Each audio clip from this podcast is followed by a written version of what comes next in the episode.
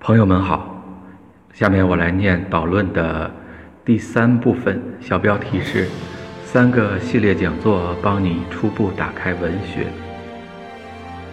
我以前在中山大学讲授文学文化解读课程的那几年，不断有学生说：“老师，你应该把讲义编成一本书，我们就可以随时翻翻呀。”当时觉得还有很多需要完善的地方，觉得还需要进一步提炼，觉得世界上的书已经太多，读者的时间又很宝贵，所以迟迟没有动笔。时间证明，解读课，啊，私下叫解读，就是毒性、毒害的毒，呃，确实是我特别有话要说的一门课。话说，一九三七年八一三的淞沪抗战，蒋介石把黄埔精英全都投入进去了，不计工本，那是他唯一的一次不计工本吧。我对这门课的私人感情，也数几类似。经过多年的掂量，我现在觉得，还是把讲义行之于文吧。在作者之于读者的伦理关系中，我觉得我不是在谋杀诸位的时间。本书作为一本文学解读讲义，其主体部分分为三讲。这三讲有理论阐述，也有解读实践操练。也就是说，所有的讲述都是基于。对具体的文本的解读而展开进行的，所以仰望星空的时候，总会脚踏在坚实的文本的土地之上。这可以是理论的文本，或者可以是文学作品文本。当然，对这些文本的选择和解读，都是服务于作者所设定的一个个专门的话题。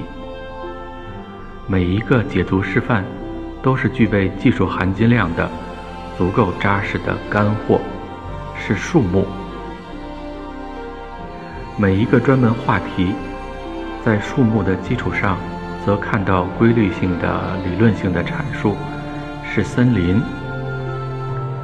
在有所为的同时，也意味着有所不为。这本书不会脱离对文学创作文本。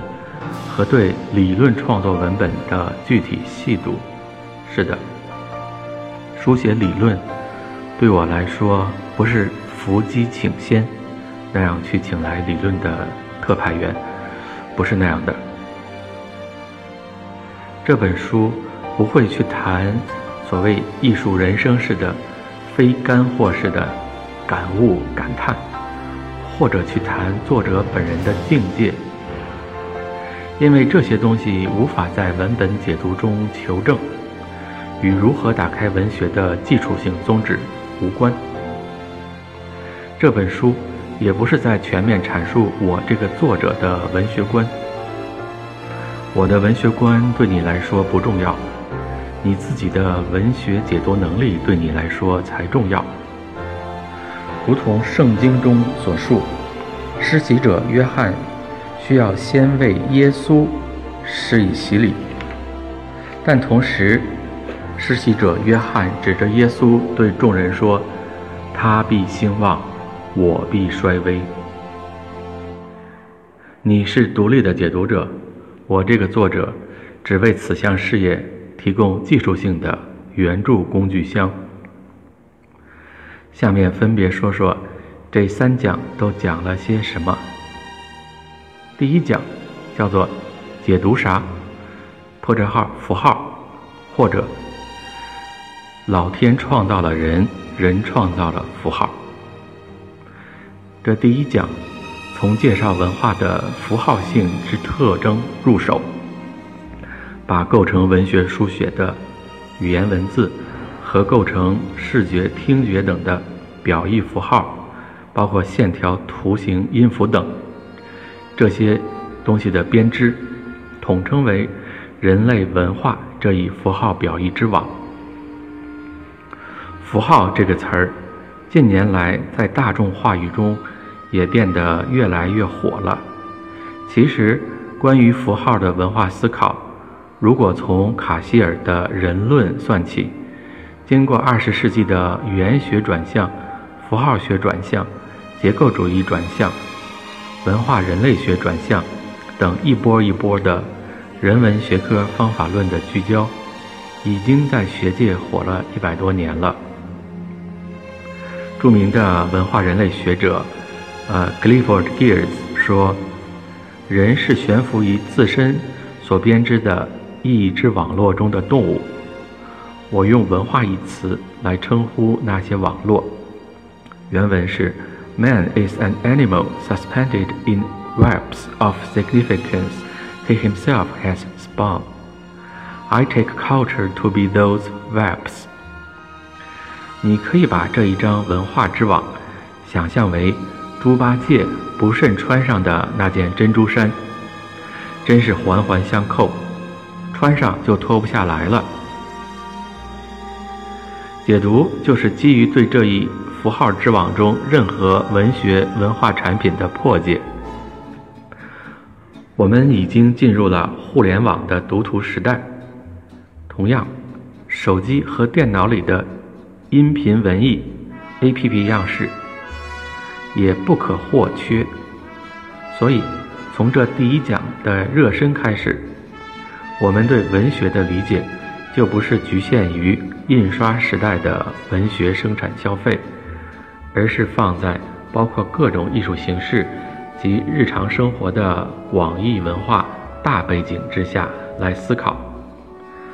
具体的说，会牵扯到对一般理论书中所牵涉不到的一些理论段落的精读，以及听觉艺术、视觉艺术现象的分析。第二讲叫做如何走起，破折号，文本细读。这一讲呢，首先通过对 Hillis Miller J. Hillis Miller 希利斯米勒一段深入浅出的话的解读，来展示出文本细读的方法，以及这样做的好处，还有它的复杂性。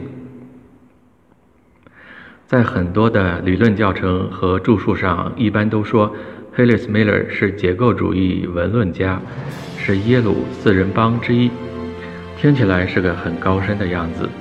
但是，理论书永远是挂一漏万的，窃以为好的解构主义文论家，反而是出奇的精于文本细读，以至于我们可以完全欣赏他的好的解读功力。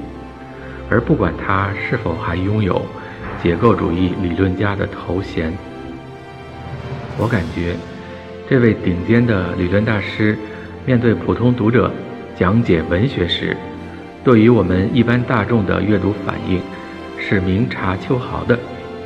显然，他是个精通各种阅读模式的老手，是阅读爱好者和深度思考者。文本细读本来就是个实践活儿，所以这一讲里面也离不开实践性的示范。不是有句话说“男不读王小波，女不读周国平”吗？我来示范细读一下王小波的中篇小说《革命时期的爱情》第一章的开篇。这篇小说里的主人公，一九七二年的一个轻工。落后青年，落后男青年王二，在革命的权力话语格局里面无路可逃。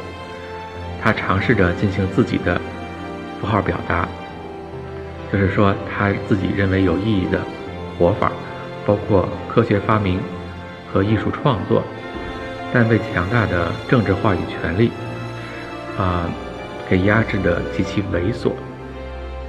在王二的生涯里面。艺术、社会、发明、梦境等等的符号意义各有隐喻。该小说里第一人称和第三人称叙事的交叠运用，蕴藏着很多的深意。我的细读示范则用一千字的篇幅，只来展示细读小说，呃，这一个小说开篇的一百六十字。第三讲的标题叫做“聚焦于解读叙事”，波折号。我们为什么非有故事不可？在第三讲里面，承接上一讲里面 Miller 所说的阅读技巧问题，索性把文学类型里最无法回避的一个大块头，叫做叙事，也就是讲故事这件事情，挑出来单列。讲故事是用语言来制造事件的方式。就是用语言来说出一件事儿，不一定是真发生过的。叙事活动是我们获得人生经验的必经途径。我们需要通过文学性虚构来品尝可能的自我，并且在实际世界中进行推演、扮演。简而言之，叫做 cosplay，以此来审视目前的生活。呃，也可以来设想尚未不存在的生活之可能。没吃过猪肉，还没见过猪跑吗？没谈过恋爱，就更要看小说、看韩剧。科幻小说里面发生的事情，虽然在今天还是科幻，但未必不会在今后的社会里发生。恕我不一一往下剧透了。其实这三讲里面的每一讲，都是横亘五六万字自成体系的大问题，里面又下辖若干方面的分论题，所以加起来就是好几十个课课时，足够讲好几个学期了。下面，祝你开卷有益，渐入佳境。